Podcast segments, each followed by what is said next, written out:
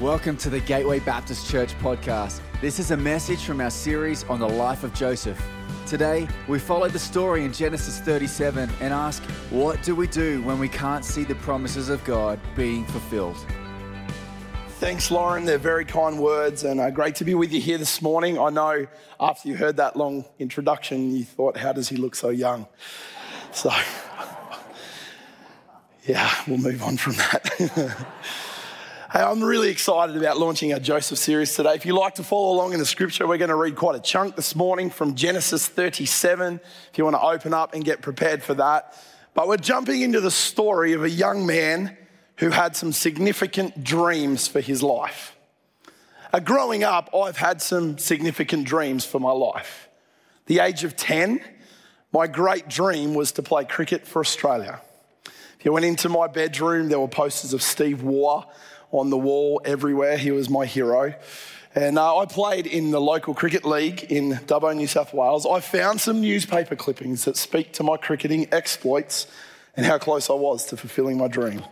Under 10s, the Daily Liberal in Dubbo. Great newspaper. A good game of cricket, and DCS, who I played for, were too good. Andrew Mayne, four wickets, including a hat trick. I just felt that you needed to be aware that that happened. And some of you are asking, who keeps a scrapbook full of like newspaper clippings when they were 10 years old of their cricketing exploits? Well, I'm an only child. That's what happens when you're an only child. Your parents keep great uh, records of all of your exploits because you are highly favoured. And uh, so I have all of my cricketing scores. They even cut out the ones where I got like six not out and kept them in there for me. So I can reflect on that. But my great dream was to be a cricketer for Australia. I soon worked out, even though I loved cricket, that I wasn't that good and I wasn't going to be that good. And so uh, as I grew older, other things took my interest. By the time I was in my early 20s, my dream was to be a rock star. Now, uh, I wanted to model myself off Peter Garrett or Jimmy Barnes or Bono. And uh, my crowning achievement, my crowning moment was here about 15 years ago, actually, where I got to sing Working Class Man on Father's Day. Was anyone here when that happened? That was the spike of rock stardom for me. So you can hear by my voice this morning that uh, I've really embraced Jimmy Barnes as a hero. I don't know why I sound like this today. This is just the way I woke up. But last year I did end up having some vocal cord surgery. So my dream to be a rock star came crashing down fairly quick. Now that I'm 43, my dreams are much simpler. Five kids at home, I just dream of a night where I don't have to commute someone somewhere and a Saturday morning where I can sleep in. They're simple, but they're profound when they come to pass. Today, we're going to look at a series of a young man who was a dreamer and had some significant dreams. Let me read to you his story from Genesis 37. Jacob, who was Joseph's father, lived in the land where his father had stayed, the land of Canaan. And this is the account of Jacob's family line. Joseph, a young man of 17, was tending the flocks with his brothers, the sons of Bilhah and the sons of Zilpah, his father's wives, and he brought their father a bad report about them.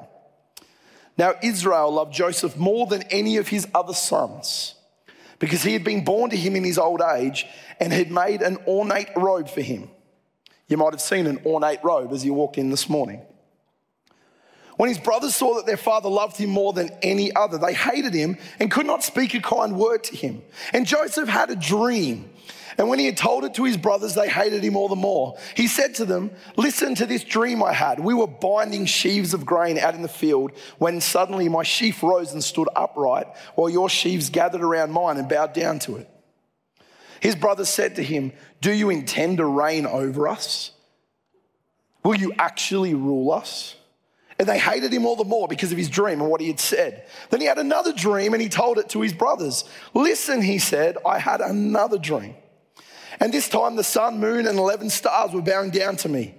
When he told his father as well as his brothers, his father rebuked him and said, What is the dream that you had? Will your mother and I and your brothers actually come and bow down to the ground before you?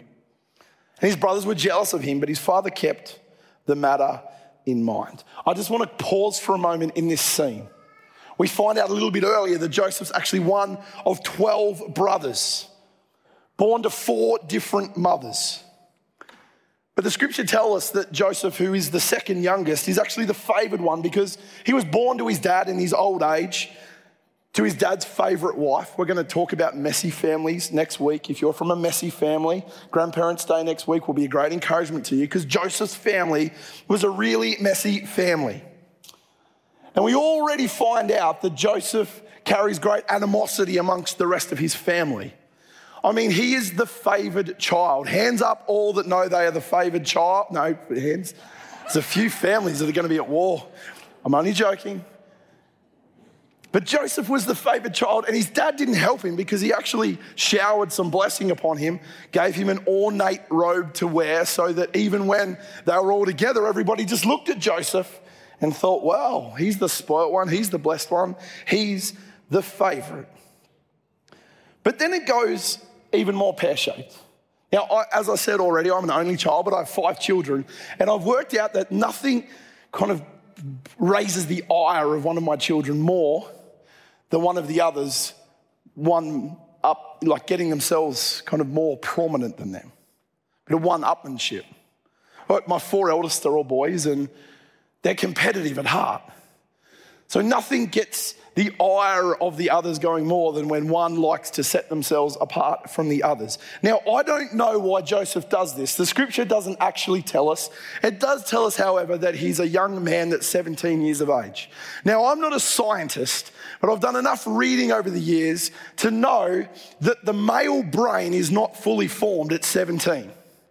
All the parents of 17 year olds here are going, Amen to that. Actually, from what I understand and what I've read, that the male brain's not fully formed until somewhere in the mid 20s, later than the female brain. I read one article this week that says the male brain doesn't fully form to 43. so, anyone here that thinks their husband is a child, there's probably some science behind that. I am now 43. So, welcome to my mature years.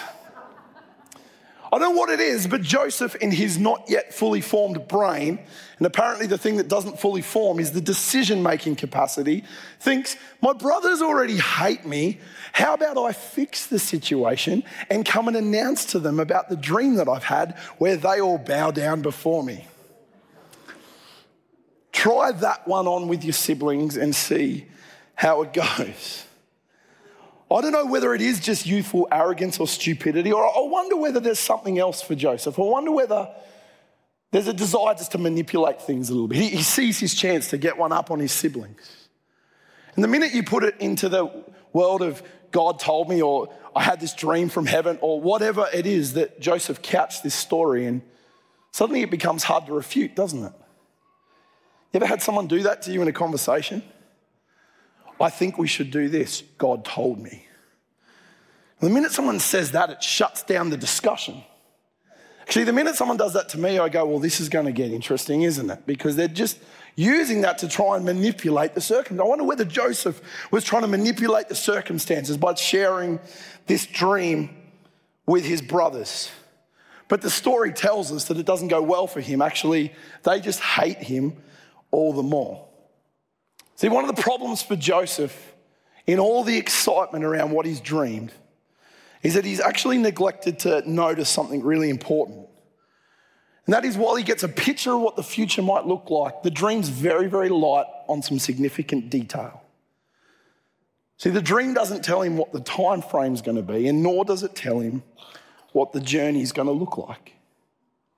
That's the problem and the challenge when we have a dream, when we, we carry a promise in our heart, when we have a, a vision for our future, is sometimes we just live in that moment. We live in the point of arrival, not recognizing that the journey to get there is one that is yet to be seen. See, Joseph, when he shared his dreams, had no idea of the journey that he was about to embark on. He had no idea of what the circumstances of life would be that ultimately would help that dream become a reality. Read on with me. Verse 17 Jacob sent Joseph out to find his brothers. And so it says Joseph went after his brothers and found them near Dothan. But they saw him in the distance, and before he reached them, they plotted to kill him. Here comes that dreamer, they said to each other.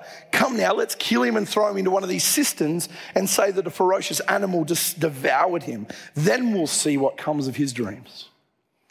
And when Reuben heard this, he tried to rescue him from their hands, Reuben, one of his brothers. Let's not take his life, he said. Don't shed any blood. Throw him into this cistern here in the wilderness, but don't lay a hand on him. Reuben said this to rescue him from them and take him back to his father. So when Joseph came to his brothers, they stripped him of his robe, the ornate robe that he was wearing. They took him and threw him into the cistern. The cistern was empty and there was no water in it. As they sat down to eat their meal, they looked up and saw a caravan of Ishmaelites coming from Gilead. Their camels were loaded with spices, balm, and myrrh, and they were on their way to take them down to Egypt. And Judah said to his brothers, What will we gain if we kill our brother and cover up his blood? Come, let's sell him to the Ishmaelites and not lay our hands on him. After all, he is our brother, our own flesh and blood. And his brothers agreed.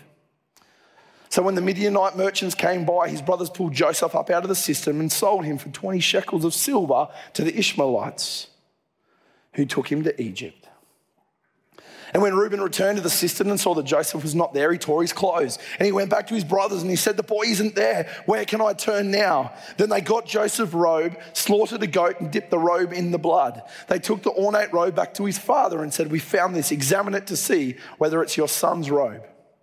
And Jacob recognized it and said, It is my son's robe. Some ferocious animal has devoured him, and Joseph has surely been torn to pieces. Then Jacob tore his clothes, put on sackcloth, and mourned for his son many days.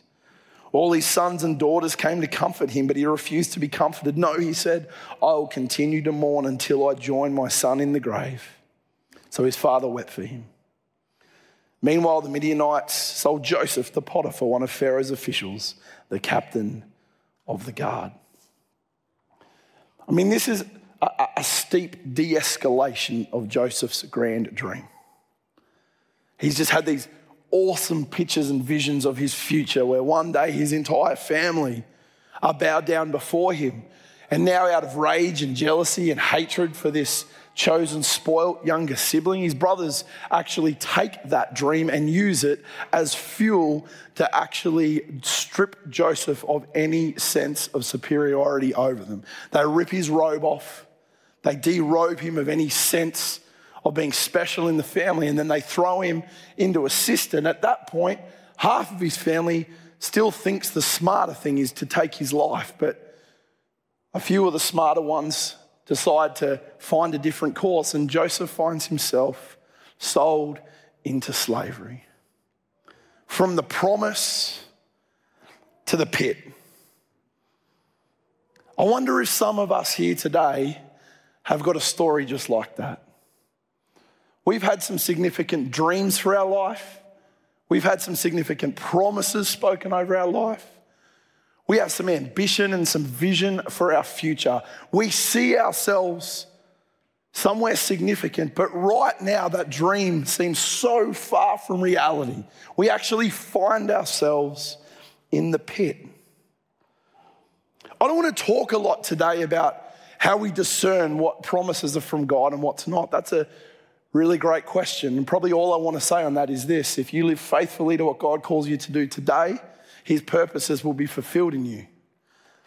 And that that's the life that you want to live. But we, we don't have time to speak individually and discern every one of those questions. But the question I do want to pose to us today is this Who will you choose to be in the pit?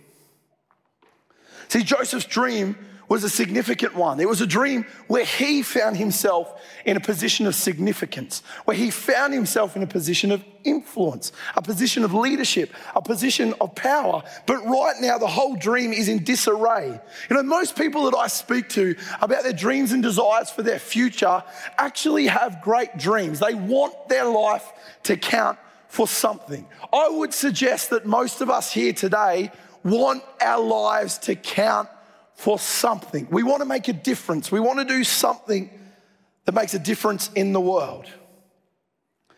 I reckon one of the things that we all need to carry very lightly and carefully is trying to discern when we're chasing after a dream or a vision because it's fueled by our own need for significance.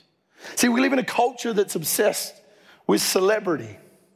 We have people that make a living out of being famous, of influencers who spend their whole life curating their image so that they get more followers, so that they can influence them to live a particular way. We have a culture obsessed with celebrity, and it can creep in to us and into the church.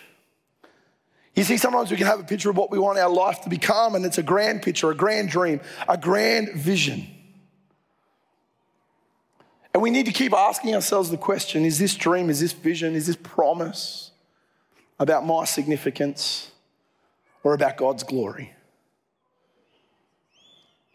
Because if it's about your significance, it will change the way you are when the dream isn't coming about the way you expect. See, we can sometimes seek the platform, we can seek the promotion, we can seek the position. I mean, Joseph was a young man who had a dream of great significance. I can understand what that must have fueled in him as a young 17 year old. But what do you do when things don't turn out the way that you want them to do? Does it mean that what you heard, what you dreamt, what was spoken was wrong? Let me say this God's promises will always come to pass. You may not Actually, you probably won't see the whole journey there laid out. But who you choose to be when the timeline and the road to that promises doesn't go the way you envisioned or expected will determine whether you get the privilege of being part of God's purposes in your life.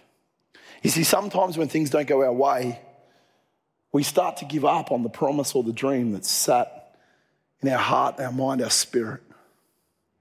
What do you do when it doesn't go your way?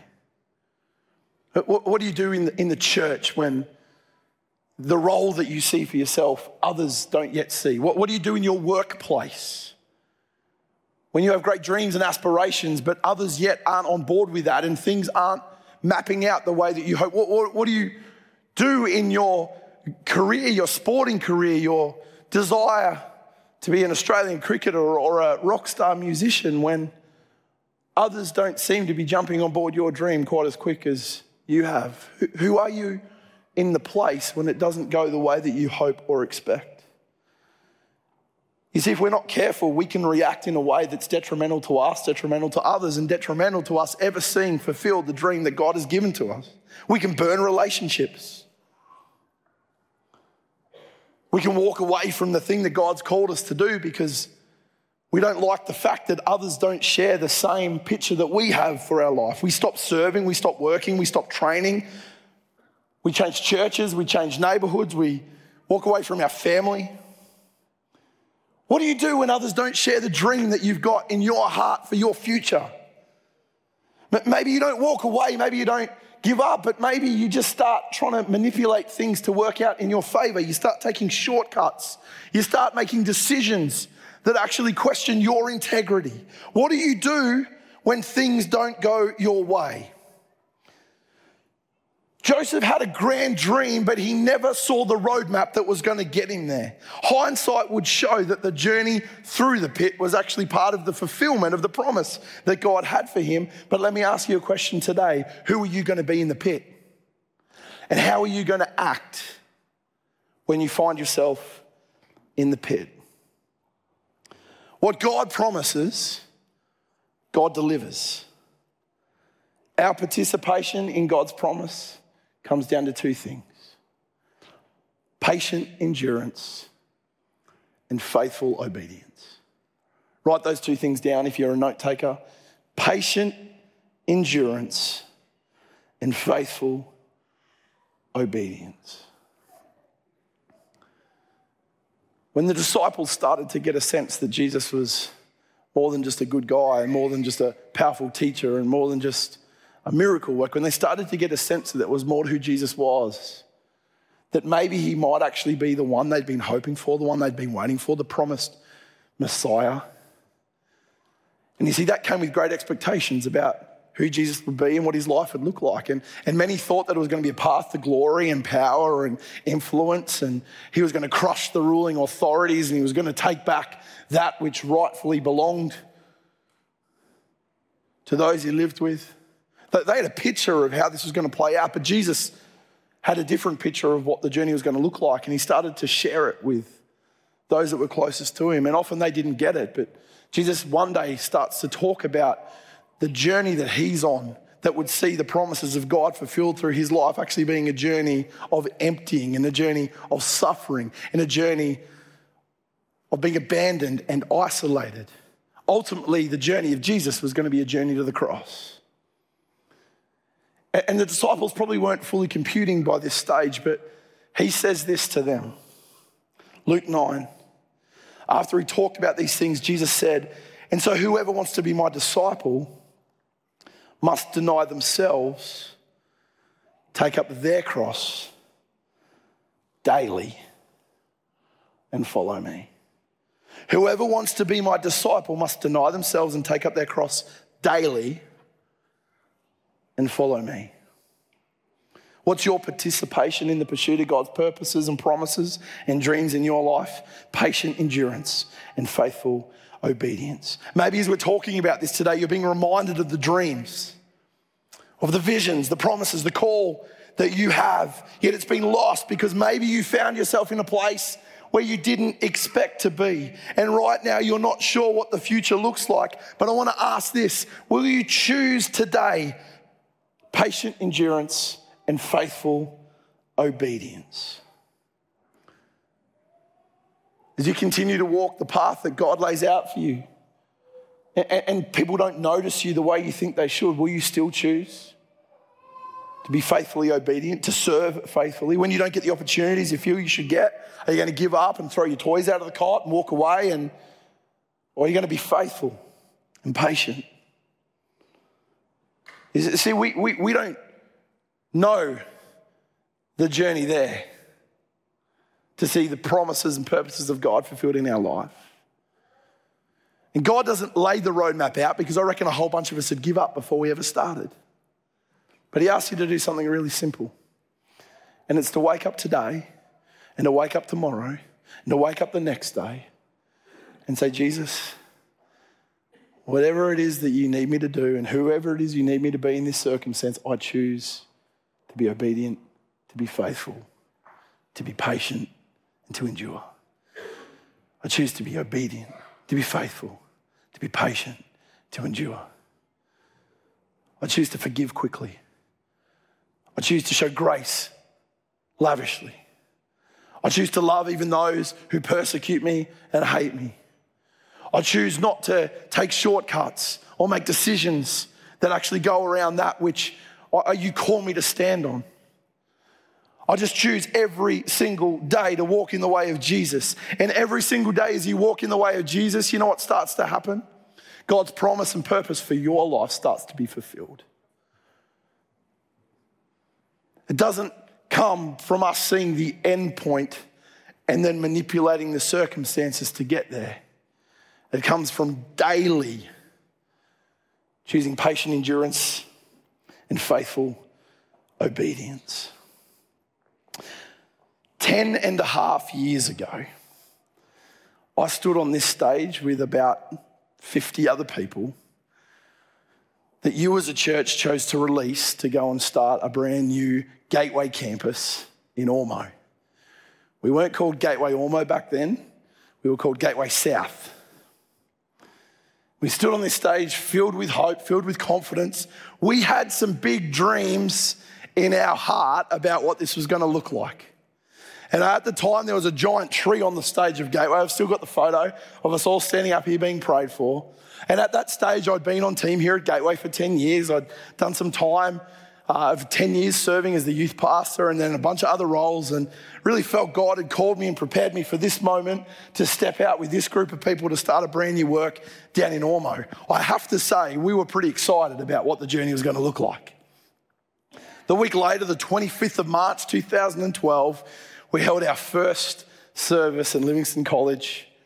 It filled with faith, filled with hope, big dreams in our heart. 180 people turned up to our first service. We had no idea what to expect, but we were encouraged by that. But there was something in us that said, This is just the beginning. This is just the beginning. What I did over the next 12 months was I led the greatest decline in gateway attendance that we've ever had in our history. But that was okay. This was just the teething pain, right? God had called us, God had made some promises. He'll turn this around. First Sunday of February 2013, we call it Vision Sunday here at Gateway. It's where we talk about the year ahead. And you know, we'd met as a team and we kind of felt that there were some things that we needed to step out in faith in. And so we're like, you know, we're going to actually fill the hearts of our people with faith today. And we're going to set out visually for them a picture of what we believe this year is going to look like. At the time, uh, the school where we met had plastic green chairs. You can still buy them today at Bunnings for about $4. They're, they're the cheapest quality green plastic garden chairs you can find. And every week, without fail, one of them disintegrated underneath somebody. With a loud crack and great fanfare, someone's seat would collapse. Now, they were indiscriminate, like you'd think it'd be my chair because I'm a big fella, but it wasn't always my chair. Sometimes it was the slightest person in our congregation just sat on the wrong chair and mid sermon, bush, the thing just exploded. Well, we had these green plastic chairs. They were the ugliest things you've ever seen. And on this Vision Sunday, we laid out 160 of them in the hall, thinking, we're going to, this is what we think the congregation is going to look like this year. Now, the hall was, because of these are big, clunky things, the hall was fairly filled. And uh, we came together as a team and, come on, this is, the biggest services Gateway holds are always the first Sunday of February. Everyone comes back to church or comes to check out church, and heart was really filled with faith. Anyway, we used to fill out at the end of the service a little uh, A4 page just with some key data from that service. Let me show you the A4 page from the 2nd or 3rd of February 2013. 26 kids, 32 adults, a pastor that can't do maths because apparently that equals 60.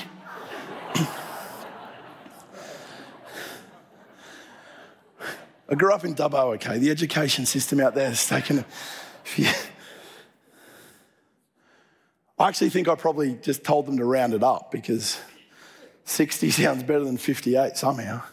So when the kids left to go out to Kids Zone and Kidlings, and there were nearly as many of them as adults in church. We had 32 adults in 160 chairs.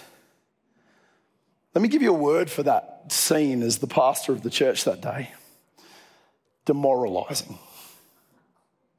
It was demoralizing. Like, God, really? Is, is this really a good idea? Is this really what you called us to do? God, if this is what you called us to do, why is this the experience of this moment? You see, suddenly we start questioning God. Have we heard God right? Is this what God wants us to do? God, why aren't you playing your part in this story? 32 people, there were 31 on team. Like it was just everyone was there in blue shirts and green shirts, and we were worshiping together and talking about vision about God's going to fill the church with people from our community. And know. I was so demoralized. And you know what that started to do in me? I started to question whether I was the right person to do this. Have I just failed all you guys? I mean, you all stood here the week, you know, the year prior, and some of you gave generously. Many of you kind of served faithfully, cheered us on. You wrote notes of encouragement. And here am I. I'm meant to be the guy that's leading this, and I've got 32 adults in church with me. That was really a low point for me. God actually spoke to me in that moment. He said, Don't worry about the numbers. Just work on learning to love one another first for a while, won't it? Just, just invest in that for a bit. So we did. We just worked on loving one another. And it was a lot of work because we were still setting up a lot of chairs and a lot of lights and a lot of truss and a lot of sound and a lot of kids' equipment. But we just really worked on building the community and the trust, the love for Jesus and the love for one another. I, I would say the fruit of those early years is still evident if you ever come to Ormeau campus. You should come visit us one day. You will feel what those early years have built. But right in that moment, it felt like the promises and the dream of God were so far from ever becoming a reality. Revival didn't break out overnight. Still hasn't probably broken out in the way we would pray and dream and hope for, but every week now we have more than 160 people in church. Praise Jesus. Here's a picture of us just a couple of weeks ago down at Ormeau. Paul Kavanagh's head right in the middle there wearing a Team Gateway shirt. How good is that? Here's a picture of our Christmas carols event. The end of last year, where nearly 400 people from our community crowded into our hall to hear the message of Jesus at Christmas. I mean, these are highlight moments. We all pick our best photos, don't we? These are highlight moments. The only thing that brought it to bear more than any of that was this year at our church camp. We run a church camp at Ormeau every year on the May long weekend. We had our biggest ever Sunday service that we've ever had at church camp 260 people on the Sunday morning. And we were doing baptisms that day. We had four young people getting baptized. For some of them, we were the only church they've ever known. They're first generation Ormoans. And so we went down to the creek where we were camping to baptize them. And as I'm walking down to the creek, a, guy that's been part of our church for 10 years came up to me and said, Are you looking after this, the baptisms today? I said, Yeah. He goes, Well, they're going to be all right to add me and my family. And so husband, wife, and daughter walked into the creek. We had no one prepared to baptize them, so I just said, Church, you know and love these guys, come join them. And so we had fully clothed men and women just, you know, in their Sunday best. Well, not really, we're on camp, but wading into the muddy, cold creek to be part of a baptism. And in that moment, we saw the dream of young people finding hope and life in Jesus and whole families being redeemed. It didn't happen overnight. But had I walked away, had I given up, had I quit, had the team walked away, given up and quit, because it's never been about one person, we never would have got to experience the joy and the fruit of that moment. I nearly retired in that moment. That's as good as it gets for me. I just thought I should just walk away. It's like getting a hole in one in golf. There's no other mountain to climb. You know, just standing there with a whole family that have had their life transformed by Jesus and a bunch of young people that want to declare their faith in Him, that is the best in my world that it gets. I didn't, I'm still here. But I never would have got to experience that if I let the journey there take over my sense of God's goodness and God's promise and who He called me to be. You know how we got to that moment? Patient endurance, and faithful obedience. As a church, we just woke up every day and said, Okay, Jesus, what's it look like today? Whatever you tell us to do, we'll do. And we don't always get that right, and we don't always have a great attitude about it, but that's just where it goes. I want to ask you the question Has God put a dream in your heart? And right now, because of the circumstances you find yourself in, you feel like quitting. It's not your job to fulfill God's promises and purposes in your life and to manufacture the journey to get there. Let Him do what He does best. You just wake up every day and say, Lord Jesus, what is it for me today to be obedient, to be faithful, to be patient, and to endure? Tomorrow, Lord Jesus, what is it today for me to be patient, obedient, to be faithful, and to endure? And if you walk in faithful obedience, God's purposes and promises will be fulfilled in your life. Because he who promises always delivers. I'm going to get the band to come and join me. I want to speak a word of hope over a few people this morning. Because I actually, as I was preparing this, uh, one group that I really just want to speak a word of encouragement over this morning, and it's those here that feel like they've missed their opportunity. That this is a message, this is a word for the young Joseph was a 17 year old. He had time for this to still come to bear. Maybe you're here today and you think, well, I've had some dreams in my heart, but that time has passed. There was a man, his name was Abraham. You might have heard of him. One day, God led him out into a field and got him to lay down and look at the stars. And he said, Okay, Abraham, start counting. As Abraham fell asleep, I imagine, trying to count the stars that night, God just said to him, it's my promise for you, Abraham, one day your descendants will be more numerous than the stars in the sky. Abraham, go pick up a handful of sand on the seashore. Let it just run through your fingers, Abraham. Your descendants are going to be more numerous than the particles of sand on the seashore. Yet Abraham just kept thinking, I'm too old for this. I'm too old for this. How's that going to happen? Abraham's story is actually of him trying to manipulate it, make it happen. But what God promises God is faithful to deliver. Genesis 21. Now, the Lord was gracious to Sarah as he had said, and the Lord did for Sarah what he had promised. Sarah became pregnant and bore a son to Abraham in his old age at the very time God had promised him. And Abraham gave the name Isaac to the son Sarah bore him. And when his son Isaac was eight days old, Abraham circumcised him as God had commanded him. Abraham was a hundred years old when his son Isaac was born to him. Some of you are probably thinking, okay, Jesus, I don't need that promise in my life. I'm not a hundred yet, but I'm, I'm done. Here's the thing, right? Abraham was left with one speck of sand in his hand. He never got to see the full fulfillment and legacy of what God had intended for his life, but he got the joy of seeing the promise fulfilled in the one. Late in life, he didn't have many years to enjoy it or to live it or to embrace it, but God promised and God delivered. So if you're here today and you think, I'm too old, I've given up, it's too far gone, it can never happen, that's for someone else to think of. You're never too old for God to fulfill the promises and the dreams and the vision that He's placed in your heart. Maybe here today and you feel like you have no capacity, like you're limited. Maybe you feel limited physically. Maybe you just feel your capacity in life is so limited that God could never use you. There was a man in the scriptures, you might have heard of him too. His name is Paul, the Apostle Paul. He wrote half of the New Testament. He was a really smart guy, a really articulate guy. He actually, before he had an encounter with Jesus, was trying to destroy the church. That is how zealous and passionate he was. He was a leader.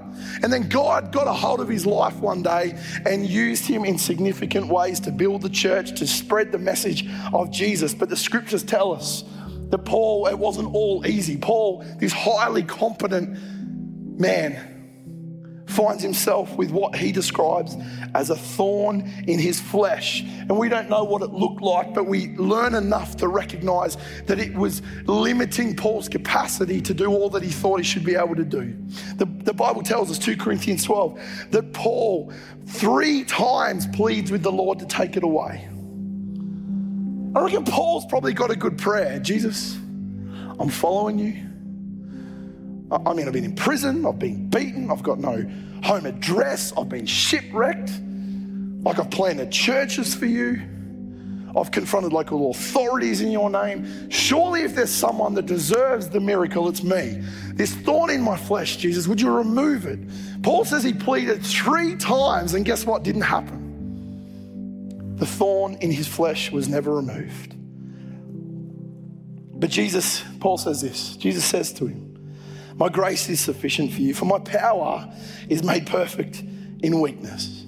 Therefore, I'll boast all more gladly about my weaknesses, so that Christ's power may rest on me. That is why, for Christ's sake, I delight in weakness, in insult, in hardship, in persecution, and in difficulties. For when I am weak, then I am strong. If the thing that's holding you back from continuing to walk in faithfulness towards the promises and the purposes that God's planted in your heart is that you've decided that you don't have the capacity to do it or the strength to do it. Maybe you've just arrived at the very place God needs you to get where you realize it's not about you. God's promises are fulfilled for His glory. Here's the thing if you give up, He'll find someone else. We've got to come to terms with the fact that He doesn't need you. You're special, you're unique, you're valuable. He loves you more than he could love anything else on this earth, but he doesn't need you to fulfill his purposes on the earth. He'll find someone else. He actually gives you the privilege of being part of it. But it's not your power, it's not how articulate you are, how good a leader you are. It doesn't matter if you're you've got it all together. The thing that matters is will you be faithful and obedient today to the things that He calls you to do. Because if you are faithful and obedient daily to His call, His promises, and His purposes in your life will be fulfilled for His glory. And you don't want to not do that journey because that's the generosity of God that allows you and I to be part of His plan. Church, Gateway Ormeau, started to flourish when we realized it wasn't all about us, but just about us every day. Asking God to work in the midst of the feeble offering that we had to bring. You know, in the coming weeks, you're going to hear how this story ends. What the film, fulfillment of the promise in Joseph's life looks like. But today, one simple question Who will you be in the pit? Will you choose patient endurance and faithful obedience and allow God's promises to be fulfilled in your life? Can we stand together this morning?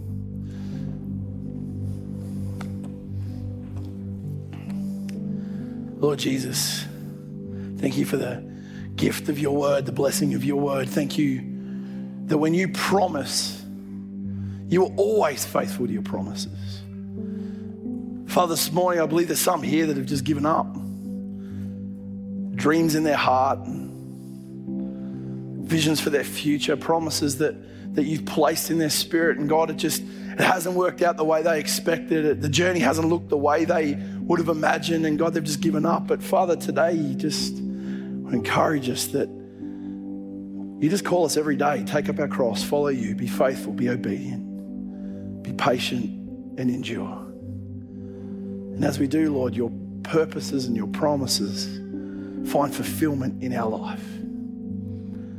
For those that have given up hope, God, just by your Spirit right now, just breathe new life into that picture, new dreams into their hearts.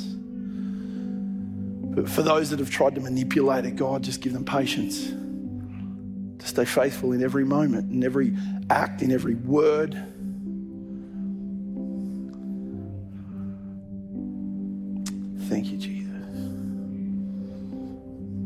I invite our prayer team to come and join us at the front. I just wonder this morning if there are some of us that we've just given up. We've given up on the promise that God has given to us, and today He just wants to breathe new life into it. Remind us of His grace all over again. Give us the resilience and the courage just to step out daily in faithful obedience. If that's you this morning, I just wonder whether you need to calm down and let these wonderful people minister to you this morning in prayer. Maybe this morning you just need to come before God in a moment of confession. You gave up, took a shortcut, you tried to manipulate things. Abraham tried to manipulate things. It didn't work out so good, but God was still faithful to his promise in Abraham's life. That's the grace of God. There's always a way back. So maybe today for you, just where you stand or at the front, you need to just come before God in an act of confession, saying, God, I, I haven't been faithful. I haven't been obedient today. Call me back. As we sing, if you uh, would love to receive the ministry of prayer, why don't you make your way forward, see one of our prayer team, and uh, let's sing together.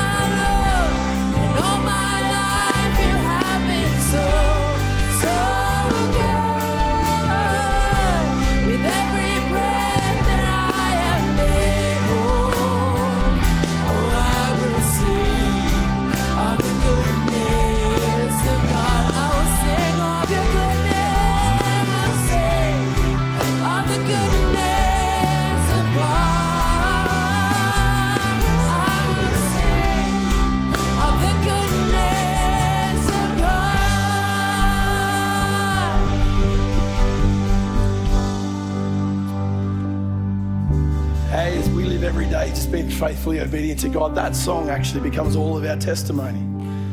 We'll discover that He's always faithful. He's always faithful. Hey, it's great that you've been here today. If you'd still like to take that opportunity for prayer, I invite our prayer teams at the front. To everyone at Gateway Online this morning, we've got a team in the chat that would love to pray with you, maybe process any of today's message with you. Great to have you guys joining us as well. I know that some of you from Western Queensland today are uh, experiencing some significant flooding. You're in our prayers. Uh, at the end of the service, if you would like, if you're not in a life group, being part of a small community, do the journey of life with is one of the most life giving places we can find ourselves. And that's a place where you can be cared for, where you can care for others. And if you're not in a life group and would like to do for the next six weeks the journey of this Joseph series with a group of others, at the end of our service in our welcome lounge today, why don't you go and meet our team there who would like to help you get plugged into a life group? You can do that. The light at the back of the auditorium, this is welcome lounge, that's the place to go. If you're in Gateway Online, you can uh, talk to someone in the chat about what it looks like for you to be plugged in to a life group as well. Hey, Gateway, it's been awesome to be here with you this morning. Uh, look after yourselves, drive safely in the wet, be blessed, and continue to wake up every day and ask God, how do I walk in faithful obedience to what it is you call me to do today? Bless you. We hope you've been blessed by this message. We are a growing family and we'd love to see you at one of our Sunday services because everyone who comes through our doors is welcome. You can find out more about our community and locations at gatewaybaptist.com.au.